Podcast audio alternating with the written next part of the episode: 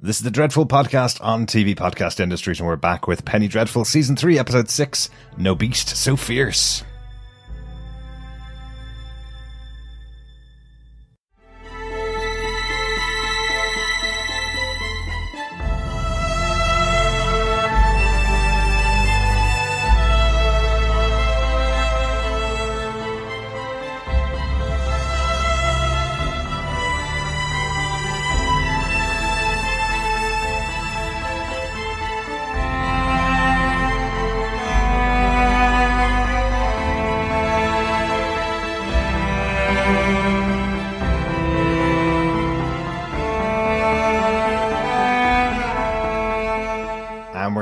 With Penny Dreadful Season 3, Episode 6 No Beast So Fierce. I'm one of your hosts, Derek. Hello there, fellow Darklings, fellow fierce Darklings. Uh, I am one of your other hosts, John. Let's jump straight into this discussion about episode six, No Beast So Fierce, once again directed by Paco Cabezas. I'm really looking forward to seeing what he does with the Penny Dreadful City of Angels. I don't know how many episodes he's getting, but that definitely looking forward to seeing that first one because that's going to establish the whole dynamic of how that series is going to work. So hopefully he's doing a good job out there. Yeah, definitely. I mean, I've really enjoyed uh, what he's been doing with the last couple of episodes. So, um, yeah, I can't wait to see his take on the 1930s City of Angels. Yeah, that'll be really interesting. Uh, this episode was written once again by Andrew Hinderaker, this time with Krysty Wilson Cairns, who was also a staff writer on this season of Penny Dreadful, as I mentioned before. Uh, recently, Krysty wrote the movie 1917. Wow. Yeah. Yeah, that's big. It is massive movie, uh, and and working with Sam Mendes, who is an executive producer on Penny Dreadful as well. So keeping those connections alive uh, all this time after after their work on Penny Dreadful together. Yeah, great stuff. John, do you want to give us the summary for this episode of Penny Dreadful? Sure. Miss Vanessa Ives seeks new help as she now knows who she is up against in the form of Dracula, the beast from the east, dare I say it. Ethan's head to head with his father is interrupted by Sir Malcolm, but also as new guests show up for dinner at the Talbot family residence. Where tempers flare at the dinner table. Lily leads more women as she builds her army of ladies of the evening. Victor and Dr. Jekyll perfect the dose of the serum to change Lily into a pain-free being. Hmm. Justine, meanwhile, oversteps her boundary and causes Dorian to question the whole endeavor. Interesting seeds as uh, tempers are flaring on two continents. Yes, definitely. And the return of Vanessa Ives in this episode. yes, good to see her back. Yes, definitely. And, and an introduction to a very interesting new character as well. Let's get into all of the big moments from this episode. John, what's your big moment from season three, episode six? My big moment is a dinner at the Talbots, although quite frankly, I think it is a dinner party that I would rather not attend. Definitely. Uh, yes, the skeletons really are taken out of the closet. There is treachery. There is a hellish grace, lead us into temptation. Uh, there's guns. There is the return of a nightcomer in the form of Hecate. And, uh, dare I say it, it all leaves a little bit of a bad taste in the mouth and bloodstains on the napkins. Um, yeah, this really is, um, the dining table shootout. Um, and it, it really, uh, finishes off a lot of characters here. Certainly does, Um, yeah. but uh, it, it's all kind of set up with right at the start of this episode, Inspector Rusk with uh, Marshal Ostow. Uh, coming to the the Talbot residence um and with the cards ultimately stacked against uh, the two of them Inspector Rusk goes you are all under arrest uh, and it's it just leaves it there and moves to London but we come back to a very awkward dinner table uh, where you have Hecate and Ethan on one side. You have Jared at the top of the, the dinner table. You have Inspector Rusk and Marshal Ostow on the other and Sir Malcolm at the other end of the dinner table. And it's all fairly uneasy and a little awkward, but Yeah. a nice bit of T-bone steak is there for everyone. um, It's very good of him, really, to be honest, because you think about, you know, the last episode we had everybody chasing across the desert for days upon days and nobody has enough water to get them to the other side of the desert. Um, and, you know, they get there. What do they expect them to do? You know, arrest the guys and then they have that massive trudge right back across the desert after having, you know, not filled up. So, Absolutely. you know, what a, what a good host. uh, he is a good host. yeah, absolutely. But I did have this written in my notes as the red wedding of Penny Dreadful. that is not far off it, to be honest. We do lose some quite big characters uh, in the episode, and it comes as quite a surprise because this is a very gentlemanly dinner for a while. Until really, I'd say the twist or that the change in the scene is really where Jared uh, tells Ethan that he's sitting in the seat that his brother Paul sat in just before he was murdered, and he forces him to say grace.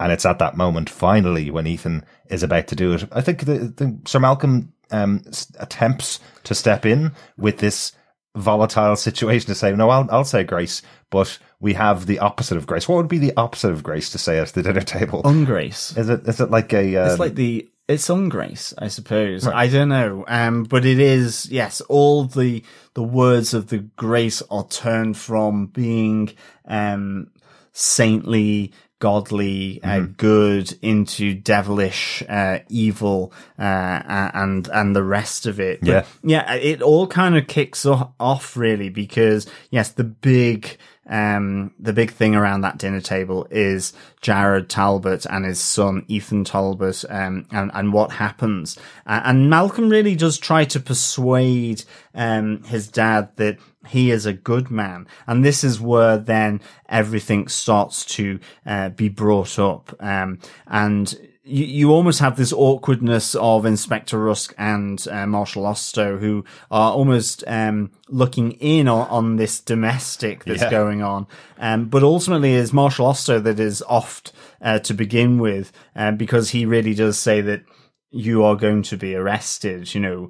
Um, and Jared just pulls a gun and shoots him in the forehead straight off, as then they all begin to tuck into their steak. So yeah. it, it is, and, and the dinner table is surrounded by Jared's um, men, all with guns. So, um, you know, you, you are there. How is Ethan going to do this? Will he, won't he, um, kind of, uh, make his attack here? And there is that great camera moment where, um, he, it, it you see Hecate next to Ethan. It comes round to Ethan. You lose Hecate, and when it goes to the back, you have the Night Comer, um, and and you see uh, Sir Malcolm and everyone's surprise as she takes a few of them out, and Ethan goes to get his dad. Yeah. But that's the thing. The shootout ultimately uh, pours into um, the the family chapel where the massacre originally uh, took place. But um, I suppose we, you know, importantly, we lose Inspector Rusk. You know, there is this standoff uh, with him, Ethan,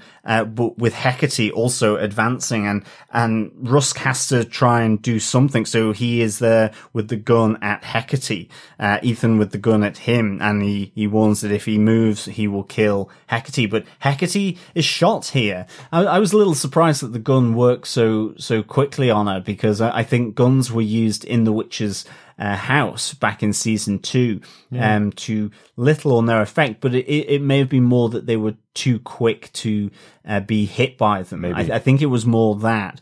But ultimately, It seemed like a real surprise Yeah. to dispatch her that way. Yeah. Inspector Rusk um, does uh, get the fatal shot in on Hecate, so we lose Hecate as well. Mm-hmm. Um, I suppose back in the desert, we do see Sir Malcolm going to shoot her. So I, I think it's that they um, they're not immortal in that Yeah. sense. So uh, Hecate is killed, and obviously with the gun trained on Hecate, Ethan fires off uh, and kills uh, Inspector Rusk here at the dinner table. Hmm. Yeah, and I was thinking about this because last episode we had um, the kind of proclamation from Inspector Rusk that he was giving up all the things that he was bound to and was willing to shoot Ethan in the back. So the character that we followed from season two as the as Inspector Rusk, the man on the right side of the law, um, he's come to this effectively to the estate uh, with no bounds now. He's willing to do whatever it takes to take down Ethan, and it's gone far beyond the lawman that he used to be. So it's almost like he has also lost his soul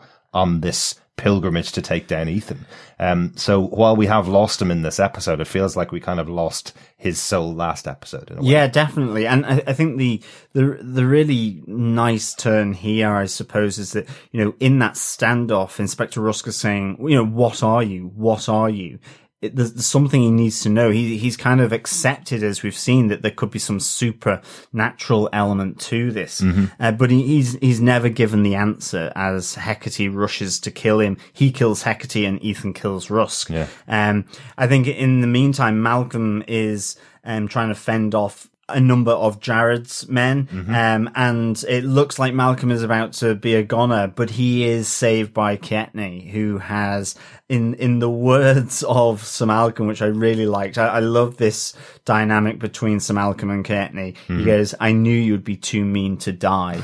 um, just you know, Kaetenay is this persistent soul. Yeah which I kind of thought Inspector Rusk was as well. And I, am slightly saddened by Inspector yeah. Rusk going. Um, I, I, think it would have been quite interesting to have seen his character go on, but I, definitely see, you know, the situation that they put him in, uh, in terms of that triangulation of shot. Uh, he could only take out one and he took out Hecate, yeah. um, who, who came upon him. Um, I think I'm just really surprised both of them are gone in this scene, you know, but I think they're trying to roll us towards the end of the season, you know, and the end of the entire series as well as, as we know this was supposed to be a three season uh, arc for the Penny Dreadful storyline. So um, there are some peripheral characters here that if you're keeping them on board for the end of the season, what are you uh, what are you going to be doing with them as we get towards the end of it? But I think because we had um, Hecate and Ethan forming their bond last episode, that they were now going to be working together effectively on the path of evil.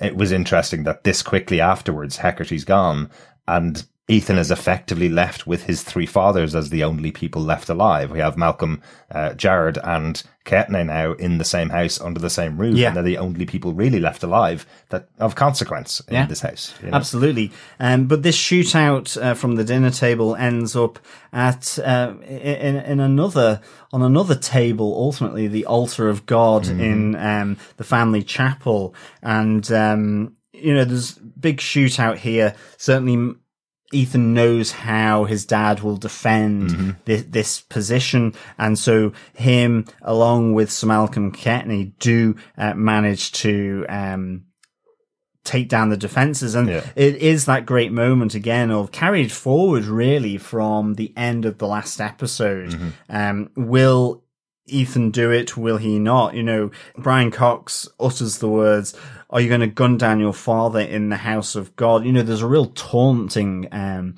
about how, uh, Jared Talbot is speaking to his son here. Absolutely. Uh, it's weird, isn't it? Cause yeah. I really don't like Jared Talbot. I don't like the character of Jared Talbot, but there's no reason not to like him. Um, he effectively has had all of his family slaughtered by the Apaches who came and attacked his house with the help of his son, and he's he's goading his son into killing him because he also wants to die almost. Yeah, I, I think know? it is that. But I really don't like him like as a as a man, probably because we've spent so much time with Ethan. Yeah. Um, that I find him a horrible person anyway. So I'm kind of happy about the situation at the end. I also love that sequence at the start of that fight because we have Jared calling out from the chapel going, I'm in here alone. You come in alone, Ethan, and we'll sort this out man to man as he's putting his men yeah, all around exactly. the, chapel. But of course, Ethan's not swayed by that. And then we have the wonderful entrance from Kaetenay through the wall to take out two of, two of his men as Malcolm and Ethan come in in the same partnership that we saw back in season one when yeah. they went into the nest of vampires. This is the nest of Ethan's father's men that yeah. they're taking out in exactly the same way. So it, it's really it's a great it's yeah. a great scene, but it, it's I just find it fascinating to myself what it says about me that I'm watching Jared waiting for him to be killed, probably because I spent more time with the other characters. But there's nothing wrong with what Jared's doing here. Um, no, absolutely, and but it it, it does. Um, yeah, I, I, I, the problem is both of them want to die mm-hmm. in, in, in that sense, but Ethan does pull back. He doesn't shoot um, his, his father. Yeah. Um, but you get the million dollar moment because as he's walking away, he's still taunting his son because he does want him to turn around and shoot him. And of course, in comes Sir Malcolm with his um, firearm and just a bullet through the middle of the head. Oh my goodness. Um, and just that whole look on, um, Sir Malcolm's face of, will you just shut up Absolutely. and lay down dead? And it, it's a great, great, uh, money shot. Absolutely. It, it feels like Timothy Dalton's Bond again. Uh, remember the, the, the version of Timothy Dalton's Bond that we saw back in the 80s for his two movies was a much darker version of the Bond. I think it's been taken on a lot more with Daniel Craig's Bond. Yeah. Someone that is willing to use the license to kill that he has to, to actually Yeah. end a, a villain, which is something that the previous Bonds wouldn't have done. Um, Absolutely. and Pierce Brosnan's Bond didn't really do as much. You saw it with Timothy Dalton. In fact, his movie was License to Kill. That's why it popped into my head. um, but you saw that, that he is this person that will put an end to someone if he feels that he is rightful in doing so. Yeah. Um, what Jared was trying to get from Ethan throughout this was Ethan proving that he is the evil man that, that Jared believes he is and justifying his own hatred for his own son by him proving to him that he'd be willing to kill his own father under the eyes of God, effectively. Uh, and for him not to have that moment is almost as bad as Rusk traveling to the other end of the earth to try and find who Ethan is and what supernatural being it is that he's been facing down and not getting the answer to that before he dies as well. So two unanswered questions for two major dead characters in this episode. So. Yeah, absolutely. Um, but it it is um a really great piece of action from the dinner table into the chapel with so much tension, emotion, um, and a great payoff uh, at the end Yeah. uh, for me. So I, I thought this was really good. But as I say, I wouldn't be trotting over to the Talbots uh, for dinner anytime soon if that's how their dinner parties end up. Hopefully not every time. I'd say the uh, the body count is massive. Absolutely. and and also just quickly coming back to 007, dare I say it, um, this is my view. Um, Timothy Dalton was ahead of his time in his portrayal of Bond. I love his two movies. Yep. Um, and yeah, I think you see that if he was doing it now as uh, Daniel Craig, Yep. people would be much more accepting of it. So uh, I'm glad that he got his double O moment here Yeah. in taking out Jared Talbot. Without a doubt, I think at the time, and not to go into Bond too much, but I think at the time, going from A View to a Kill, which is a fairly flamboyant um, Roger Moore Bond film, going from that into License to Kill, you know, Roger Moore was way beyond the age. It's a 180 degree turn. It that way. certainly, Yeah. but he was way beyond the age to play that 007 and going into Timothy Dalton being this kind of uh, difficult Bond um, probably didn't play very well. I didn't play very well at the time. I was alive. I remember it. Yeah. Um, but he was a fantastic Bond. Yeah. And of course, as well, he does a mean animated hedgehog and supermarket manager, or should I say, supermarché manager? He is a slasher of prices after He all. Yes. Um, that is such a great film, Hot Fuzz. Uh, excellent. Anyway, uh, way too many great Timothy Dalton performances, mostly after his time on Penny Dreadful. This this show did set up um, some great roles for him in, the- in the in the future. I think. Um, I'm going to go over to another very uncomfortable scene in the episode.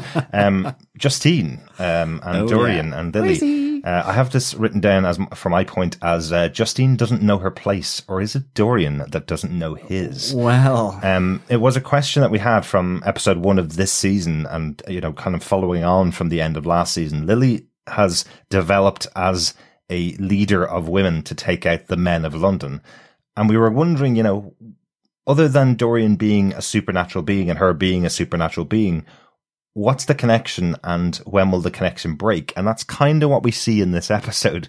We see him kind of saying to her, you know, the two of us could just walk away from this and live for eternity together. And Lily saying, but that's not what I want. yeah. He, she's trying to create a proper uprising of the women of London, the downtrodden women of London who have lived the same life that she has.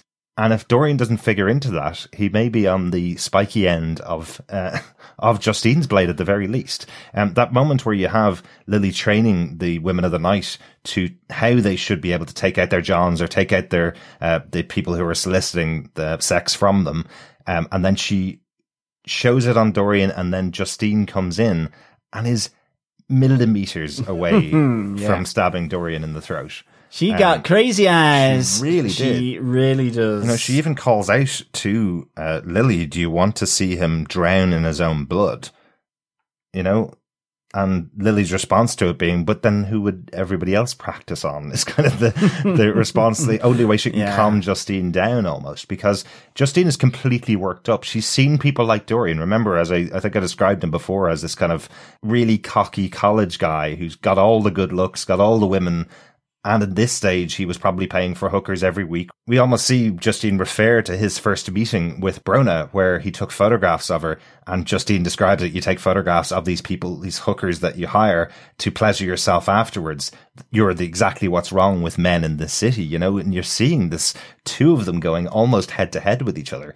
Um, it's really interesting because Yeah. I don't know where it's going right now. I can't remember where it's going right now, but I feel like if there's one person that's going to kill the immortal Dorian, it's going to be Justine. Well, certainly Dorian does need to stop volunteering to be the demonstration mannequin for killing people. I, I kind of have the feeling that Lily um, could use one of the other women of the night as practice because nobody would kill them, right? yeah, I mean, I Or has she told them all that Dorian is invincible or invulnerable and he will come back from the dead if they kill him? Is that what's I, I don't think we, yeah, we don't know that. I mean, first off, I, I I think Justine plays the intensity here Oh, yeah. really well. I mean, she is, um, she is the acolyte. She is the, um, the extreme acolyte who will, she believes in this cause from Lily. And this is why I think that not only do I feel that Dorian is justified in, in feeling a, a little bit uh, nervous about how this whole endeavor is going and the,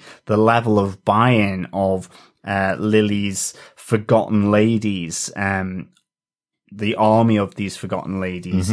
Um, but I also wonder because, you know, Lily does effectively back up Dorian here to some extent. And later on, we see her doing the same with Victor. It's kind of two times here where Justine has been denied by Lily Yeah. to do something that she feels would be meaningful. Um, and I just wonder whether Lily ultimately could be putting herself within the crosshairs of Justine because Justine is so um, bought into this and that she sees ultimately the inherent hypocrisy in what Dorian is doing there. Absolutely. Um, whereas for Lily, she probably does as well, but she also realizes that the the means here of having Justine as well as Victor that they are useful along the way. Victor to effectively reanimate um, anyone that dies along the way, I suppose, yeah, maybe. um, and Dorian gives her the the premises, the hmm. the ability to do this. Justine here it is truly terrifying. It, it shows absolutely pure ideology, commitment, and that fervor for what they should be doing that goes beyond the rational. Um, she's a true acolyte, as I say. Yeah. Uh, and she, it makes her truly uh, frightening. And she, it's played so well that you feel Dorian's unease. You understand that, um, that, he- you know, and, and in a sense, th- there was part of me feeling that, yeah, I, I completely agree with uh, Dorian here, but at the same time, not only is he feeling threatened by her, but, you know, maybe he's just feeling a little small that actually this party that he's doing is no longer about him. It's not about him, and he's not really seeing um, a way that he can um, get out of this in an easy way. And certainly uh, with the capture of Victor when he comes to try and change um, Lily with the serum. Again, you see Justine gagging to kill uh, Victor. Without a doubt, yeah. But Dorian is very quick to seize on Victor um, and to advocate that he shouldn't be killed here and then. Again, probably bringing on Justine's disapproval, but also um, make sure that he is trying to align with Victor so that maybe he, he has a way out here. some kind of ally there, definitely. You know, it, it- it's a really delicate balance that Lily is playing uh, between what's going on here. You know, she, I love that moment where she kind of reveals her history, she reveals that she knows everything that happened Yeah, to Brona great. and it lives with her forever. She remembers it like it happened right now. And she points at Justine saying, and that's why I know how she feels that way because I still feel exactly the way she does. What Dorian has missed in the transition from getting together first off with Lily up until now is the conversation that's been going on with her and everybody else that she's been getting on board is, do you remember those men that hurt you? We'll kill them. Do you remember those men that hurt you? There are other men out, out there like that. Every other man is like that. And Dorian seems to have missed that transition between Yeah. those, those five or six people that were involved in hurting you up until now, which is every man is like that. And Dorian's in the background kind of clapping along going, yeah, I totally agree with your point of view. Yep. I'm right, right behind you. Oh no, you now are saying all men are bad. I'm a man. Uh oh, I need to get out of here. Um, he just seems to have missed that full transition between this group becoming a formidable force in London to now becoming a cult, possibly going on the side of Justine, who is much more fervent in that pursuit of all men are bad than uh, than Lily is. So yeah, I, I I'm I worry for Dorian. Uh, there is possibly an out, as you say, with uh, with Victor coming over, um, trying to. It's not very well put. Try to cure uh, Lily of all of her hurt. I don't think she was ever going to accept that. You know, I, I, again, I love the response from Lily to No, definitely. to that, where she's saying, "But it's taken me all of that hurt to become who I am, and now I'm going to make sure that never happens to anybody else." That's a a really important thing for the Yes, character of Lily. definitely. But I I like that there's a possible arrangement here between Victor and Dorian. I just don't imagine of all of the characters that we see in this show, I don't imagine the two of them surviving the end of season three. Yeah.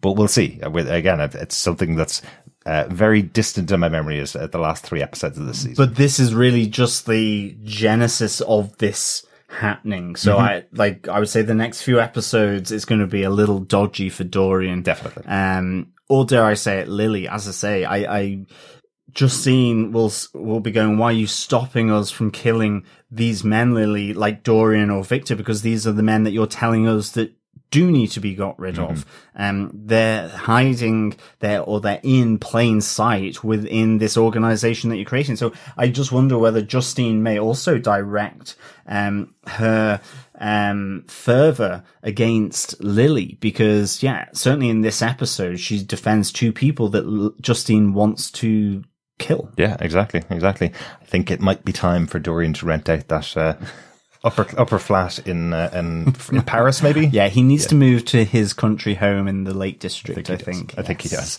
Any notes for this episode? I thought this one had a lot more going on with all of the characters. Last episode seemed quite focused on uh, on what was going on in America, uh, whereas this episode, while it did have a lot going on uh, with the Talbot residence in America, there was a lot of other stuff going on in the UK. Um, John Clare visiting his son. Um, it's a it's a small scene in it, but. Wow, how powerful is that moment when his son is, is kind of saying, Oh, daddy, you're here finally to take care of me. I always knew you'd come back. And then his eyes open and he sees the face of John Clare and screams the house down. Um, it's heartbreaking. It really is. How, it, how it's played and, and John Clare crying in the street outside, uh, after being shunned by another person, uh, is really, Exactly. It's it's the it, it it's the curse of the creature, Mm-hmm. um, and, and it's really touching um, as well. You know, are you an angel? He thinks that he's he he's uh, heading up to heaven, really, Mm-hmm. um, and we know from um, when he was the orderly, he didn't really believe in heaven. He goes no, and then it becomes really sad as he wakes up and sees this creature over him and he's scared and he screams out and then the impact that has on John Clare. So it, like, it's, it's phenomenally good, really. yeah. I think another thing we do need to do a shout out is, um, you know, Mr. Lyle is effectively, it's his, it's his swan song. It's his farewell as he heads on an expedition to Cairo where, um, the the laws there are maybe a little more relaxed or it's the culture is more open to people like him so there will be an extension to his time Yeah. in, in, in Egypt sad farewell to it, Mr. it Lyle, is it? he's a great character and I think it would have been difficult how to have him more fully in this season, but I've certainly missed him because Mm-hmm. he's always provided very good relief, um, as well as being that kind of expert in the room around all things around the occult and uh, Egypt. So yeah. it's a nice touching moment as well where he goes, think of me only when you dance. And she goes, I'll have to dance more often, which I think is really, really yeah. nice. And he, the reason he's going in the episode, because it, it's, it's something that probably stood out to me more because of the rewatch as well. Um, it's something that, that she's talking about with Dracula's plan to get her separated from everybody uh, that's around, getting getting her separated from all of her real friends. That she needs to be in contact with people that she knows and people that love her and will take care of her. And she has no one left. She's lost contact with uh, with Victor. She's lost contact with uh, Ethan, who's gone over to America. Sir Malcolm's gone with him. Um, so she has none of her core group of people that were around her. Yeah. And now Mr. Lyle is also leaving we have that scene with Vanessa trying to find someone who's a friend, and she goes to Dr. Seward, which I think is interesting because the introduction from Dr. Seward at the beginning of the season was, I'm not your friend, I'm not your mother, yeah, exactly. I'm not anybody that should be should be taking care of you. I am a person who is a doctor who's going to cure you of your illness and that is it. And I like that they have this scene because it feels like that's a turning point in their relationship because yeah. Dr. Seward wouldn't have had her over for a glass of, of whiskey to talk about their lives. Exactly. You know? And in fairness, she does say, I'm probably not the person you need to, to be with. And mm. um, I think the other thing with Mr. Lyle is, you know, he has introduced Vanessa to, um, Dr. Seward, but he also then introduces her to, um, this new character, yeah. Catriona Hartdegen, um, who studies death and, um, is, the replacement for Mr. Lyle. She, thanatologist. Yes, and a thanatologist. And um, she is the one that goes, he's a predator. He isolates people. He isol- he's isolating you mm-hmm. to be with, surround yourself with those you love, which then I think that's a really nice kind of look back as well on season one and two with uh, Vanessa and the company of Sir Malcolm, Mr. Lyle, Ethan, Sembene, yeah. Victor, and so on. That it, it kind of adds almost a nostalgia back to that time, given that she's on, um, on her own. But Catriona Hartdegen talks, gives the, the, the lore of Dracula, mm-hmm. uh, which is dragon in Romanian, the Dracula clan bringing a, a, about um, the clash of the the Ottoman and Persian uh, empires and, and, the blood. Uh, and I, I, like she she talks about um, him being a seducer, but it's the ancient form of the meaning of the word, which is um, to corrupt, yes. to lead men astray, not from a a sexual point of view. Um, so I, I think this was really good. I love her intro as well with the fencing. Mm-hmm. Um, I, I, was trying to think, uh, was there a literary character there that, um, the, the writers were drawing from? And the only Hartdegen uh, that, um, I'm aware is the, uh, H.G. Wells time machine, the, the, the inventor there is Alexander Hartdegen. Um, oh, in the film, that's yeah, right. Yeah, so it could be related to H.G. Wells. I think I was more thinking it reminded me of a Marvel character, Eliza Bloodstone, who's who's very much uh, within the mystical, uh, magical part of the Marvel right, universe. Yeah. So I, I know her through the through Doctor Strange and so on. it felt like that kind of character, mm, and. I, I, I like this this character immediately uh, that she is fencing and is, is knocking uh, a toff uh, and being smart with her fencing. Mm-hmm. I she uses her headbutt to uh, take him out exactly, uh, which was pretty good. Yeah. I love that he says he'll be struck off the register, and she's going, "Well, if I could get on the register, then yeah, exactly." Yeah. So it's a great introduction of, of this character. Mm-hmm. Definitely hoping to see a bit more of her. Nice to see that maybe Vanessa can build up some new friendships uh, since all of the rest of her friends are gone. With everything finished with the storyline of Ethan in the oh, US. Well, the question I had after watching the episode was, you know, they're now free of the lawmen. They're all they're all dead effectively. Ethan's now had his father's dead, so there's nothing left there for him in the estate. And Kaetenay and Sir Malcolm and Ethan are there in America. I, it suddenly crossed my mind. I was going, are the two timelines going on at the same time? Like, is this attack happening over there as at the same time as everything that's going on with Vanessa? Or is there a possibility that the start of next week's episode, the three of them arrive back in London? That would be really cool, yeah. actually. I, ju- I just don't know whether they're whether they're months apart or whether there's uh, yeah. they're going to get back quickly. I doubt they're going to be able to go down to the local airport and hop on a plane back to back to London. So there's still going to be travel time, but we just don't know what the timeline is like because I don't think there's been a letter from Sir Malcolm to Vanessa since the first episode when he was in Zanzibar, and that's presumably a few months ago. Yeah, exactly. But I, I think we can assume that they're maintaining that that contact through the written word. Maybe. Dare I say it? Um, but yeah, the, the timelines aren't really that clear. Um, and, and I think. Uh, it, I think it would be great for them to be back in London to effectively help her out with, I suspect, the big showdown that is likely to happen between Vanessa and Dr. Alexander Sweet because in that moment where she's having the conversation with Dr. Seward, um, she, Dr. Seward effectively gives Vanessa the idea that in, to not be alone, she should try and, um, be with someone who she cares about and so on. And this brings her immediately to Dr. Alexander Sweet. Yeah, Um, it made me think that Doctor Seward probably wasn't the wor- wasn't the best person to go to ask for help. no, and as as he's doing his night creature exhibition, but dare I say it, uh, we get sweet, sweet Doctor Sweet sex um, here. Vanessa uh, and Doctor Sweet, um, yeah, having having sex in the workplace, uh, so he could get fired from uh, his position, Maybe, uh, if he's caught by one of the night porters.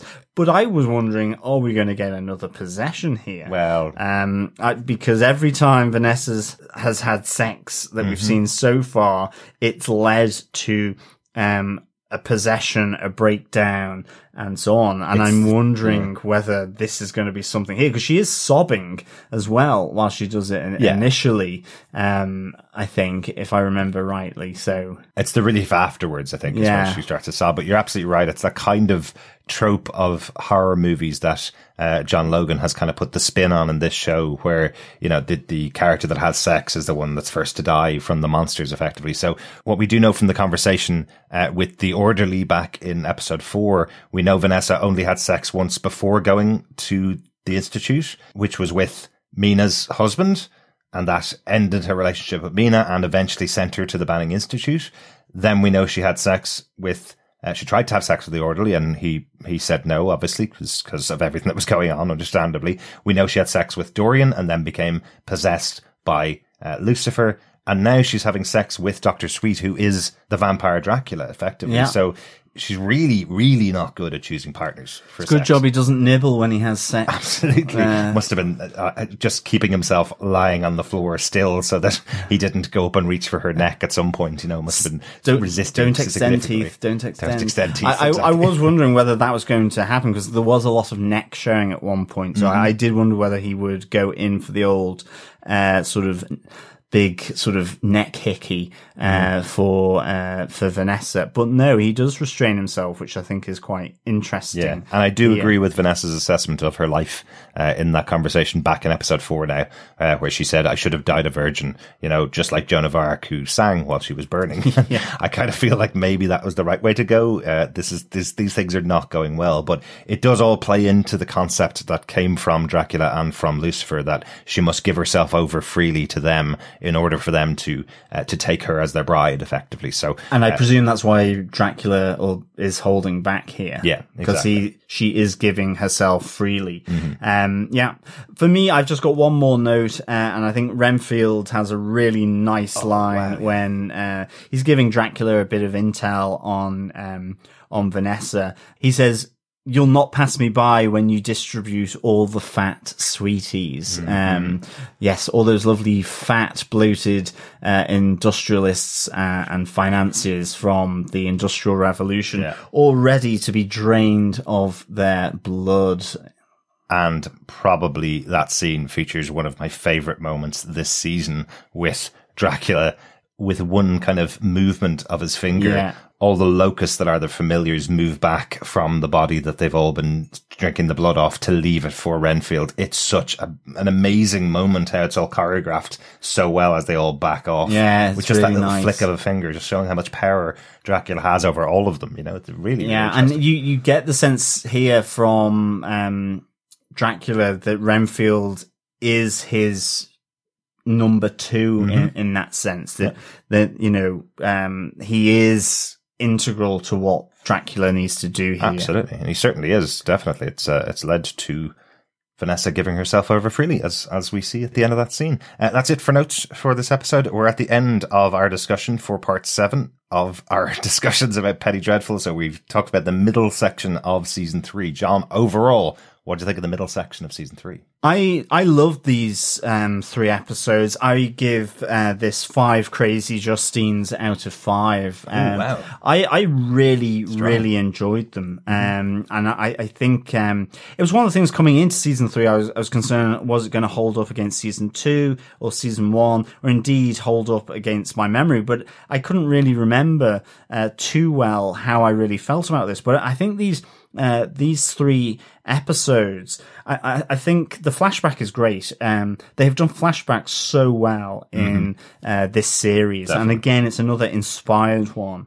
Um, I, I thought the the whole Western element, uh, and I just think the connection uh, between Kaetenay, Ethan, Jared, Sir Malcolm, Hecate, all that within this this chase by um by the marshals of Ethan and Hecate was just really nice. And Brian Cox, you know, comes in for um two episodes and delivers an absolute great great performance. Um, and, and, you, you really, um, know about Ethan from, uh, the episodes yeah. and, and here, um, with the Beast So Fierce. As you say, you get the red wedding element and the conclusion of, of that. Um, but you, you get so many other elements here, uh, with, um, Vanessa, with, um, Dorian and, um, and Lily and, and Victor. And I just thought it was really well done. So that's, for, for me, it, it's really been a great middle section, uh,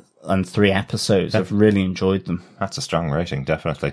Um, I've really enjoyed it. There's, uh, it's interesting, isn't it? Because um, people who've listened for a long time to TV podcast industries know that probably my least favorite genre of film has been comedies. Uh, the, every time we get a comedy, uh, there are things that I don't generally enjoy because they could just be a bit too broad for me. Sometimes I have a very weird sense of humor. Uh, the other genre of movies that I really, really dislike are westerns. They're, it's just something for me because there's just so many stereotypes of westerns and having two episodes of this three set in the American West was putting me off slightly.